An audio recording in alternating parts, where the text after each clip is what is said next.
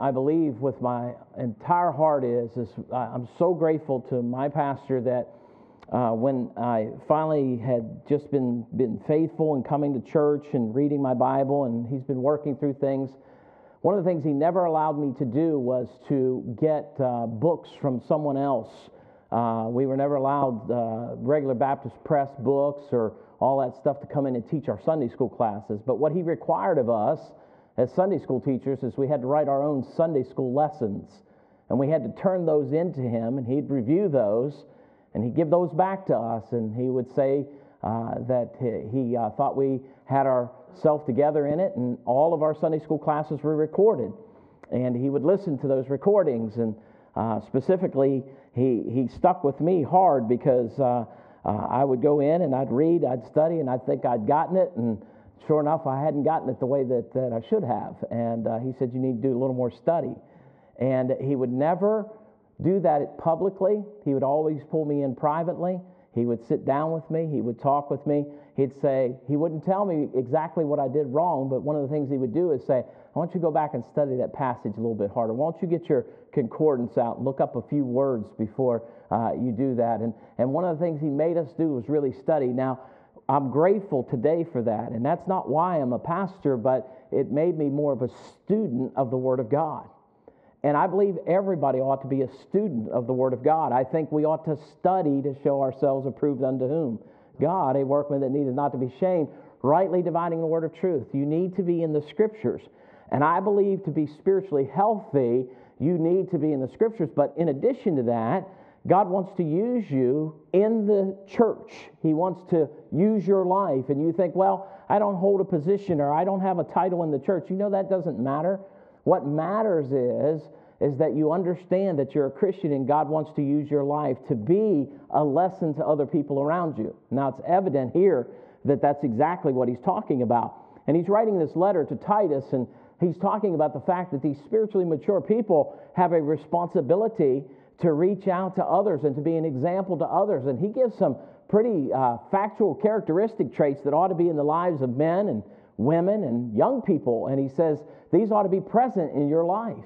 And so as we go into the book of Titus, uh, we see some things here. And being sound in the faith led Paul to speak to these specific roles of men and women and, uh, and who is involved in the ministry in the local New Testament church and, and the subject of sound. You ought to underline that uh, where it says, But be, speak thou things which become sound doctrine. He uses that word sound multiple times, not only in the book of Titus, but over in the book of Timothy. And you look that word up. And, and, he keeps continually speaking this of being sound. And that word sound comes up in the letters from Paul to Timothy and to Titus. And it's pertaining to faith or the lack of faith to those they minister to and those that minister. And sound doctrine and I want you to get a hold of this sound doctrine and faith cannot be separated. the two are not, uh, you can't separate the two. You have to be sound in doctrine and you'll be sound in your faith. And, and so you can't separate those two out because to be sound is to be wholesome and to be healthy. And I believe to be wholesome and healthy, you need to be sound in what you're being taught and what you're teaching. And so, whatever you're being taught, you need to study. You need to go back and look at the scriptures and you need to say, is this sound in doctrine? Is this sound in its teaching? And, and so, uh, to be sound is to really go and study and know. And this is what I'm sharing with you. Your faith is impacted by what you're taught. Would you agree with that tonight?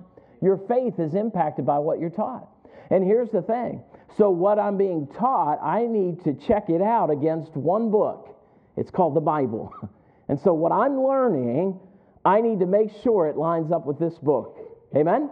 And so, if I'm going to teach, then I need to make sure the things that are coming out of my mouth line up with what? This book. And so, whether I'm teaching or being taught, things need to line up with the Word of God. And so, this is the challenge that he's setting before Titus here.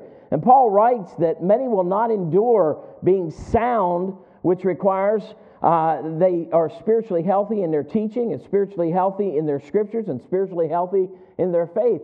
They will not endure sound doctrine. The reason they don't endure sound doctrine is because it doesn't appeal to the flesh sometimes. Amen? It just doesn't. Sound doctrine doesn't always make us feel good, but it's truthful and it's words to live by. So here I challenge you with this thought tonight. Are you spiritually healthy as a Christian? Are you spiritually healthy as a Christian? So sound doctrine, I believe, is the key to that spiritual health for us. And there's three groups of people that he speaks to here. He talks about the mature Christian men, he talks about the mature Christian women, and he talks about the mature young men in the church. And so, first, let's look at these spiritually mature men. In verses 1 and 2, he said, But speak thou the things which become sound doctrine, that the aged men be sober, grave, temperate, sound in faith, and in charity and patience. Listen, sound in doctrine and sound in what? Faith, isn't it? Healthy in both areas, strong in both areas. And he's saying the mature Christians ought to be this way. So the aged men play a role in the life of other Christians, and they play a role in their lives, and it's required that they talk in a manner that leads others to remain healthy in their faith. The conversations that you men have with other people ought to encourage them to remain healthy in their faith, sound in their faith. And that comes through encouraging them to read their Bibles, to read the truth of God's Word, and then take what they've read and put it into practice. God's Word is not a passive book, it's an active book. It's a book that once we read it, we're to take what we've learned and we're put it into action. And so there's you'll find here in just a moment a lot of action words take place here. The conversation that you have, the lessons that you teach, or the words that you speak would be healthy teachings to others. So, because you're not here at the church at the time, and you may talk to a neighbor or a friend or a co worker, or you may be speaking to a family or a neighbor, or whatever the case may be, one of the goals would be to bring Christ into the mix of things. You say, How do you do that? And, and, and listen, Jesus dealt in everyday things. He was going to get a cup of water, and he dealt with a woman with her spiritual condition over a cup of water. And so you can get to the subject of those spiritual things. And I know we get busy and I know we got things on our mind. I know we got things to do, but one of the things is is that we ought to constantly have that on our mind. Specifically when we come into a classroom environment or we're in a preaching situation, we want people to become healthy in their faith. And they can only do that via the Word of God. So, the life that we live and the words that we speak are words that would help you and others live that healthy Christian life. So, consider how many others you men talk to from just one Sunday to the next. How many people do you talk to? And of the people that you've spoken to throughout that week, how many of them have you had a good, strong spiritual conversation with them from one Sunday to the next. And I just want you to think about your lives, not just inside the church, because you know, folks, we teach outside the church too. And, and we can reach people and we can speak to them. And, and listen, I don't believe Mrs. Blumenstock just suddenly got saved this morning. I think people invested in her first. Would you agree? There was prayer went up. You know what I'm saying? Someone reached out to her. And God worked collectively through the church to get that person to that place where they trust Jesus Christ as Savior. It takes this family to make that happen. And so what happens is, is when you're out from Sunday to Sunday, what are you doing? Knowing that the doctrine is what you teach, what do you teach others by the words that you speak, but really by the life that you lead? What do you say to them? How, how does your life speak to other people? What would it say about you when you're not here? And so I'm challenging you tonight to consider how many others you talk to from Sunday to Sunday. The mature Christian men, or the aged, the older men, need to set a good example for others in the church. And they're to strive toward a goal of avoiding false teachings and help correct whenever there's error. If there's an error, it's not that you make a big deal about it, but you come to that individual and you talk to them. You share with them, you help them understand. I got to tell you, I am enjoying my Sunday school class immensely right now. Immensely enjoying my Sunday school class. These folks, I had no idea how many questions they had about the scriptures. I had no idea how much they wanted to know. And as I talking with them, and uh, there's an open dialogue in there, and they can ask questions openly, and they don't feel uh, thwarted in any way, they begin to ask questions that just absolutely astound me. And I just pray to God, Lord, give me the wisdom, and Lord, if I don't have it, help me find it. Amen. And the thing is, is that you'd be surprised how we just think people just know and they don't. We have to teach them, we have to disciple them, we have to help them along. And so they are to strive toward a goal of avoiding false teaching, but help correct any errors. And Paul gives Titus a short list of traits that these men are to have, and they're to teach others how to live a spiritually healthy Christian life. Now, these are all preceded, if you notice there, he said, But speak thou the things which become sound doctrine, that the aged men be. That is the verb to be. So there's action to this word, okay? And so there's action that needs to take place. When it says be, it said be sober. That idea has the idea that you need to be watchful and on guard. And so there's some action there, isn't it? If I'm watching or I'm on guard, I'm actively doing something, aren't I? And so he says these aged men need to be vigilant, uh, keeping, uh, keeping a watch uh, and a watchful eye out for any kind of dangers in respect to the church or the scriptures. And they themselves need to be mature enough that they can hear this or see this. And it's not that we hurt other people, but we help other people and we teach them truth. And then he tells them to be grave, be honest, being one that would be worthy of respect. And we ought to be honest men. We ought to be honest men. we ought to be able to have others look at us and say, that is an honest man. And, listen, that's a part of what the scriptures are teaching us to be and to behave like. He said, be temperate. We ought to have some self control. And, it, and, and really, uh, I dug a little deeper into this, and, and the idea is, is moderate as to opinion or passion. You're, you're moderate in your opinion. Because believe me, there's not a single solitary person in here that doesn't have an opinion. Would you agree? We all have opinions. But we ought to be moderate in our opinions, but we ought to be factual about truth. Amen?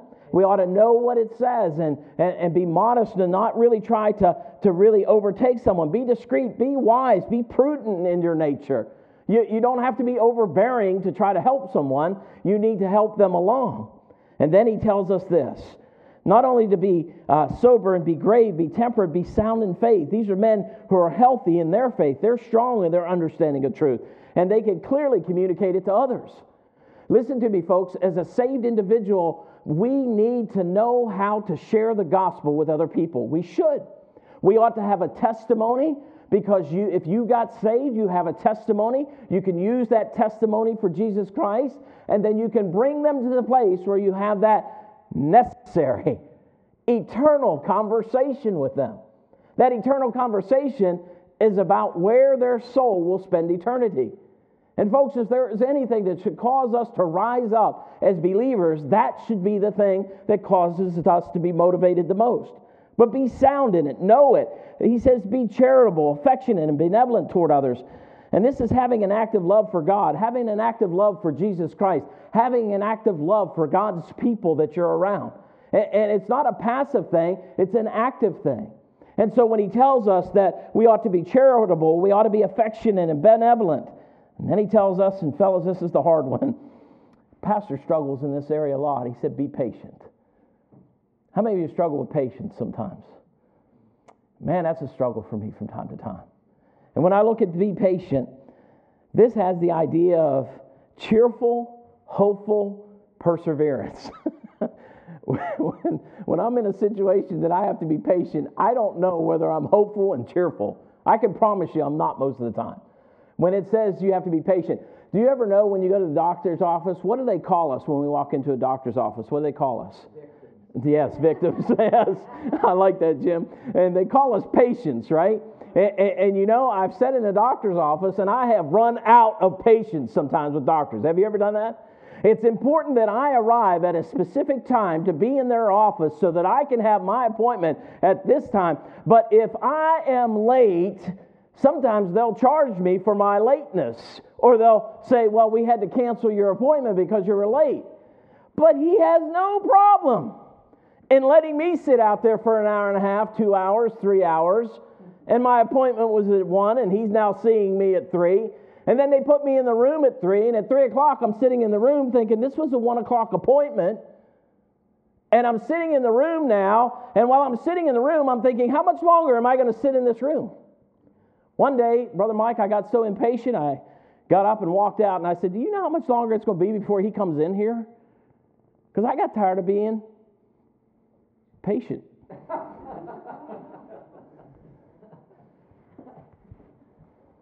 Here's the thing this is a cheerful, hopeful perseverance, it's endurance. You know, men that are older in years, we ought to be mature in faith too. And part of that is, is these things that He's given to us. And we need to be more mature in our faith and stay spiritually healthy. And, and, and listen, stay under good, solid preaching. Stay under the Bible. Read your word. Uh, God has given it unto us. It's His love letter to us. Stay in it. Stay in your prayer time. Stay in your devotion time. Listen, the more you do that, the healthier you're going to be as a Christian, the more useful you will be to our Savior. A spiritually healthy Christian man, I believe with all of my heart, desires to please the Lord, not only in what we say, but in what we do. The second one he discusses is this the aged women play a major role in the life of other women, spiritually mature women. Now, I, fellas, I just want you to know he only gave us two verses. He gave them four. Amen. so, I'm just saying, Chris, he only gave us two. That's because we got a short attention span. Here it is in verse 3. He said, The aged women likewise. Now, what is he saying when he says the aged women likewise? They too have a responsibility, just like the men do in the local church. Amen. And so he's saying you got a responsibility. The older ladies or the spiritually mature women of the church have a responsibility to teach the young women the truth about their role as a Christian woman. I loved uh, Brother Tolson has a blog and he put that out and man I'm, I'm really enjoying his blog our, our, our missionary brother mark tolson and, and he was talking about somehow or another we've gotten really confused today because uh, you know we, we say that there needs to be equality god has given equal playing field for both men and women who are saved we just have different roles in the local church And somehow or another, that's a, an offense to people because God has given us different roles. Man, he wrote it so eloquently. You need to go back and read it. And, it's wonderfully written. And, one of the things I'm looking at here, Paul starts with traits of the elder women and the traits they are to possess. And again, these are all preceded by the word to uh, the verb to be. It's an action word. He said they need to be in behaviors becometh godliness, holiness. I mean, their life, their lifestyle. Uh, their actions, they should be reverent, respectful, and devoted to the Lord and to their families. They ought to have that kind of a spirit about them. And, and so he says, behavior as becometh holiness. Now he told the men uh, that they speak things, thou things, which become sound doctrine. He tells the women, listen, behavior that becometh holiness. How you behave, how you act matters. The things that you do matter, ladies. And so he says, do those things in your life, in your lifestyle, those actions that are reverent, respectful, and, de- and devoted to the Lord. And he says, be not false accusers. And that has the idea of being, uh, to avoid being malicious, spiteful, unkind, cruel, with an intent to hurt other people. Now, he says slanderous because he's saying oftentimes that happens just with words. And he's saying, ladies, be careful with your words that they don't become malicious and, and with spite and unkindness and all those kinds of things. He said, Be careful with that. And, and he goes on to explain uh, to these women who are to be teaching, he said, Be not given to much wine. And personally, pastors of the thought of avoid alcohol because the Bible says wine is a mocker. Strong drink is a raging. And I'm saying, whenever I've been around people who are drunk, uh, I, I see them behave in such a manner that leads to malicious behavior at times and, it becomes very spiteful in nature and unkind in nature. And I've been around people who do those kinds of things. And when I see this, he says this wine is a mocker, strong drink is a raging, and whosoever is deceived thereby is not wise. Because they're deceived by this drink, by this alcohol. And, and, and it leads them down a path of poor behavior. And then he said, Be teachers of good things, training young women what is right and what is proper and so you do that not just by what you say, but how you behave. So they have to maintain the Christian character traits for the purpose that they may teach the young women. And so he's saying you have a responsibility, ladies. And you have a responsibility in your homes, but in your local church as well. And you do this by words you speak and the life that you lead. And it speaks volumes to others. And he talks about the qualities that they are to teach to these young women which they themselves should possess. I would believe they would possess these qualities if, in fact, they're going to teach them to others. And it comes up to this be sober. And the idea is, is not about alcohol, but it has to be a sound mind, to be disciplined. And you go and you read First Peter and think about what it says in First Peter 5 8. He said, Be sober, be vigilant. Why do we have to be sober and be vigilant? Why do we have to have a sound mind? Why do we have to stay after it? Because your adversary, what? The devil is a roaring lion, walketh about seeking whom he may devour. So when he's writing to Titus and he's saying, please communicate this to the ladies of the church, that they need to know that they need to be sober minded themselves. They need to love their husbands. That idea of loving their husbands is to have an affectionate or a fond, adoring devotion. That type of love toward their husband.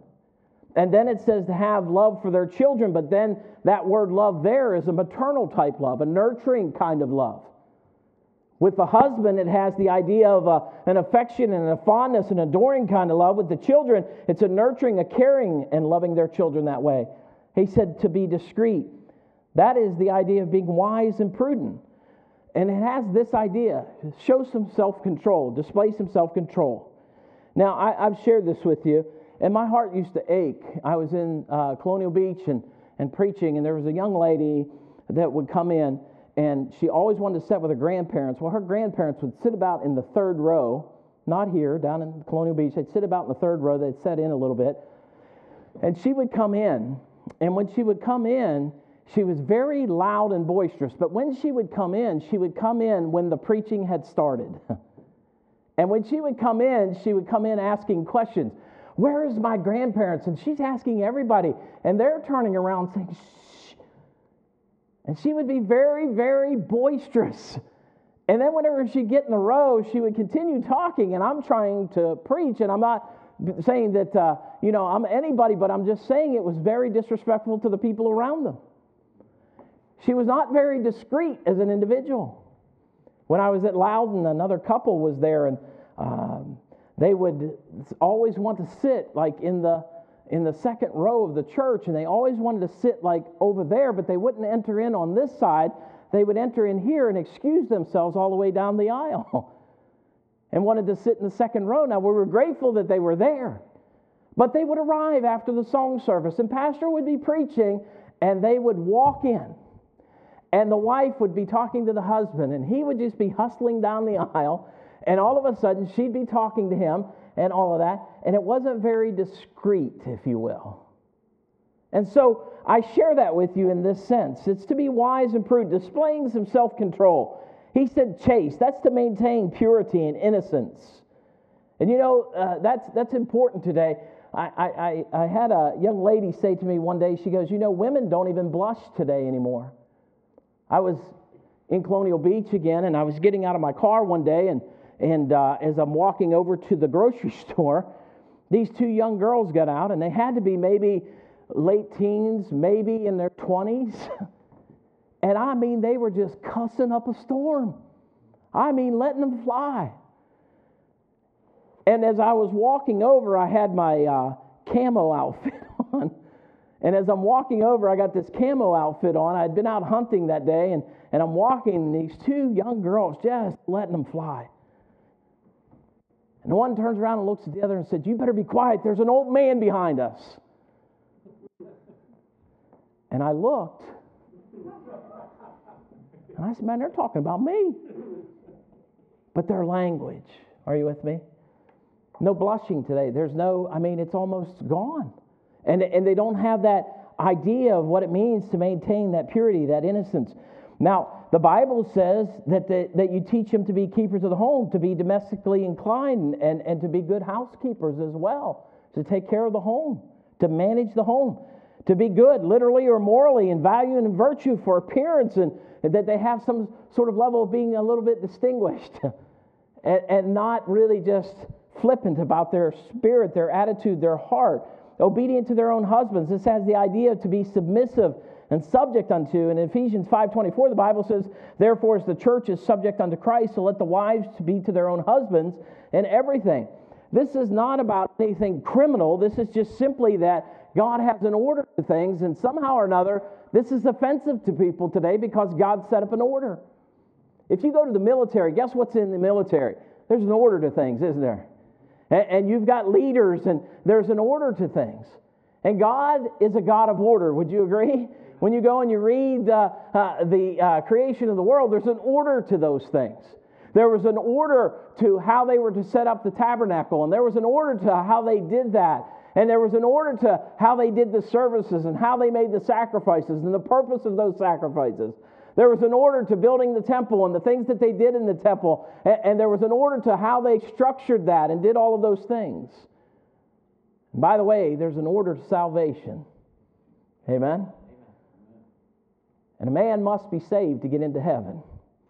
I didn't make the rules, God did. God's the one that laid that out. And He said a man must be saved, amen, to get into heaven. There's an order to things. When these aged women fulfill their role, it has a heavenly purpose. I want you to get a hold of this, ladies. Think about this for just a moment. When you are helpful in these, in these areas, when you are reaching out to other young ladies, when you're trying to show them and teach them these things, notice what it says that there's a heavenly purpose to this, that the word of God be not what? Wow. That's a big responsibility. And so God says to you, ladies, listen, you have a responsibility in the local church to help others. And the reason that you're doing all of these things is not that you might be seen of men or not that you might be lifted up, but that the word of God be not blasphemed. Amen? And so the Bible teaches here something very specific. And so when you look at this, a spiritually healthy woman will fulfill the role because she understands the effect that it has on God's local church and what it has on God's word. And so she'll do these things because she understands it and she does not want to ignore her role. So, a spiritually healthy Christian woman desires to please the Lord in word and in deed. Now, Connor, Ben, Mike, Joe, there's something here, Pierre, that says young men. Okay? Now, Timothy was about 40, so when Paul's writing to Titus, uh, or Titus was about 40 uh, when he was writing this. So I want you to get a hold of this. So I'm not an old man. I don't care what those two girls said. Amen. but when I look at this, he said young men. And so he's talking to folks that are about 40 and down.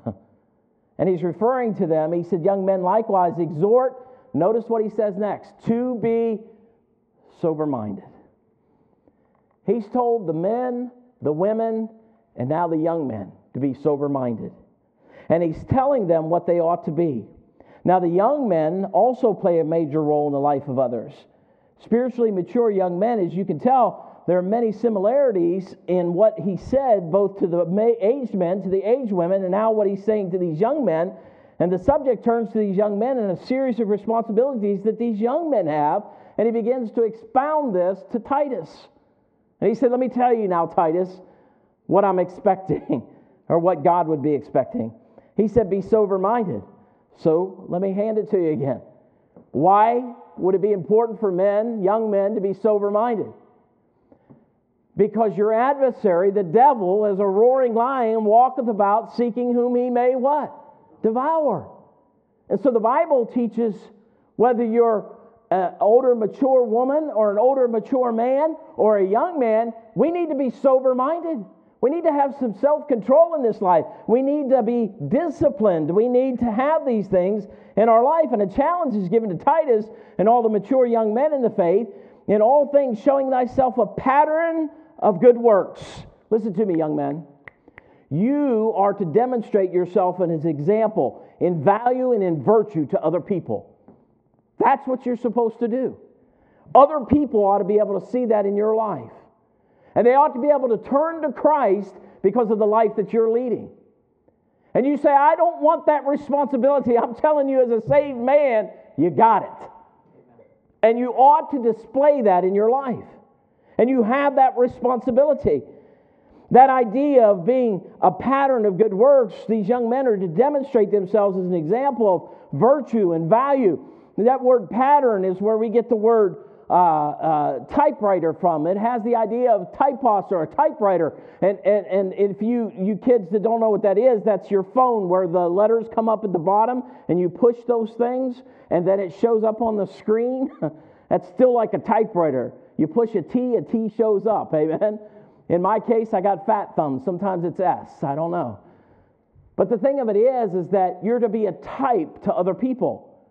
Would you say that you are the type of Christian that would draw other men to Christ Jesus? Would you say that's the life that you're leading?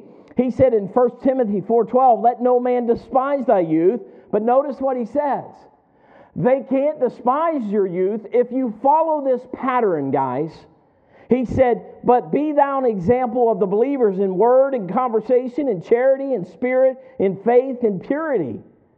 He said, There are some things that you need to follow, and no man can despise your youth then if you follow this pattern and you become a pattern for others to follow.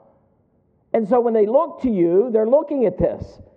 Your teaching should demonstrate uncorruptness, purity in life and lifestyle, gravity, that's respect and character, sincerity, that's genuineness in your Christian faith.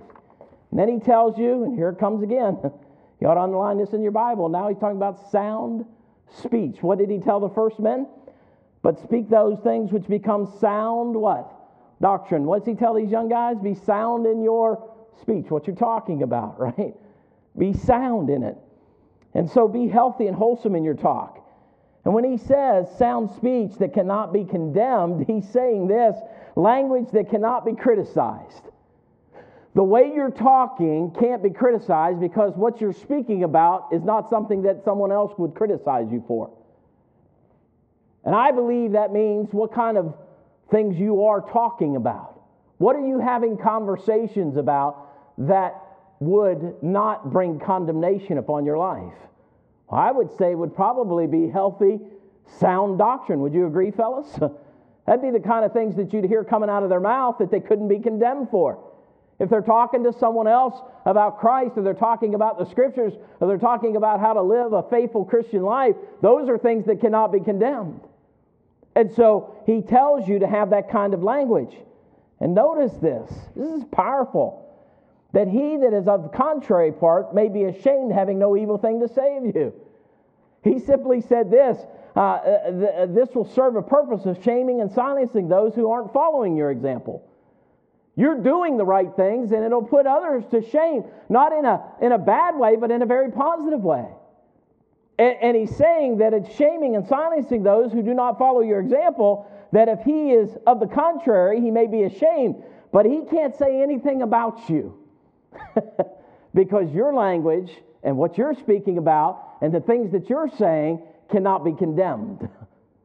because you're speaking things that are sound speech. You're speaking those things that are good. Titus is told to exhort, encourage servants. And I just want to encourage you in this area as we end the message tonight about these folks. And you know, folks, um, my pastor used to work for the federal government, and uh, he worked at Dahlgren, and, and he said, you know, he said he was so conscientious as a saved man. He said, I, I used to remember I was walking out one day and I had one of the pens in my pocket, and on the pen it says, This is property of the federal government. And you say it ain't no big deal, it's just a pen. But in his heart, he was convicted about taking that pen outside that place because it wasn't his. And, and here's the thing Titus uh, is being told uh, by Paul, he said, Titus, uh, you know, exhort, encourage servants to be obedient unto their masters. Be submissive, be subordinate. Listen to what, what you're being asked to do. And uh, as you do that, it's for the purpose of to please Him well in all things. And, and it's to have a good work ethic. You know, when you're at work, you ought to be working. Would you agree, folks? When you're at work, you ought to work. If, if I go over to Brother Chris's house and he says, Now, uh, Brother Warnick, listen, I'm going to go ahead and pay you to, to help milk these cows. I say, Okay. I say, Jim, get with them cows. And I'm outside on my phone. Brother Warnick, what are you doing? Well, I'm making sure Jim's doing his job. I got some things I got to do here. Is that being earnest in my work? I had an experience here in town. Now it's changed dramatically, and I go back there to eat now. Not that the food is great, but you know, it's Pizza Hut. we went over there one night, and when I walked into Pizza Hut, and we walked in, and uh, as I walked into the place, and and this is what, how many times have you walked into something and you thought to yourself, as soon as you walk through the door, I should just turn around and leave? You ever been there? Amen. You thought, you had that thought in your head, I, I just need to turn around and go. So when I walked in, I remember there was nobody at the front. The door felt like it was locked, so they come over and unlock the door. Well, it was only like 7 o'clock. I don't even know why the door was locked. So then the girl lets us in, and so she lets us in, and she goes, Go ahead and sit wherever you want. that should have caused me to leave right there, right? No. And uh, so as I walk in, I'm looking, and there is salad all around the salad bar on the floor. And as we get over to the table, I had to work, walk over top of garbage that was laying on the floor. This is at our Pizza Hut in New Bremen over here. And I, I went over and I sat down at the table and I told Anita, I said, you know, I really, I really feel like we ought to just go. You know what I mean? And the reason I wanted to go at this point is because there was now a uh, bucket sitting up on the counter where they're getting ready to make pizzas. That bucket was the mop bucket. and there were chemicals sitting on the counter. No one has come to take our order yet, and I could see a girl in the back doing this. Now, whether she was playing candies or very fast at texting, I'm not sure. But they weren't really interested that we were there. So I just want to ask you something. If you ordered, uh, what's, what's the crust that we get, guys? What's that crust called? Thick crust. Right? And your pizza comes out as thin as the spatula that you're about to pick it up with. Do you think you got robbed? And she brought it out and set it down on the table. I said, We didn't order that. She goes, Yeah, you did. That's what she said to me.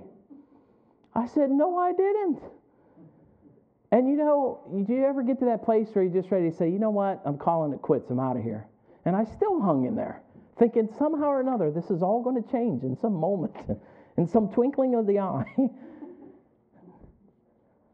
and I remember just sitting there thinking to myself, No work ethic at all. They didn't care. And I wrote to Pizza Hut, and I don't normally do this. I wrote a letter to them. And I said, Something has to change over here. And I told them all about it. And they said, Thank you for your input. Here is a coupon for one free large pizza. I wrote him back and I said, You missed the point of the message.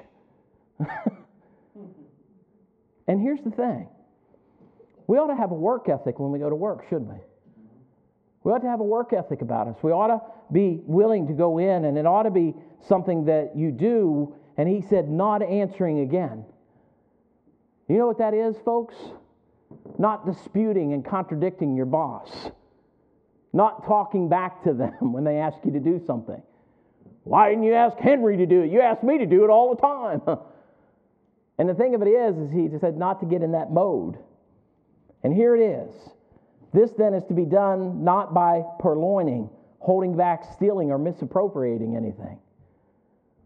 He said, Don't be taken from your boss. Don't be taken from your masters. Don't do that. And if you steal from work, shame on you. Don't do that.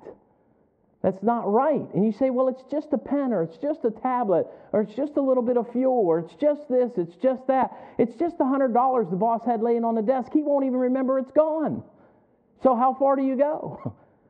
And the thing of it is, is that he said, be honest when you're at work. be an honest, hardworking individual. And we're missing some of that today. We're missing some of that today.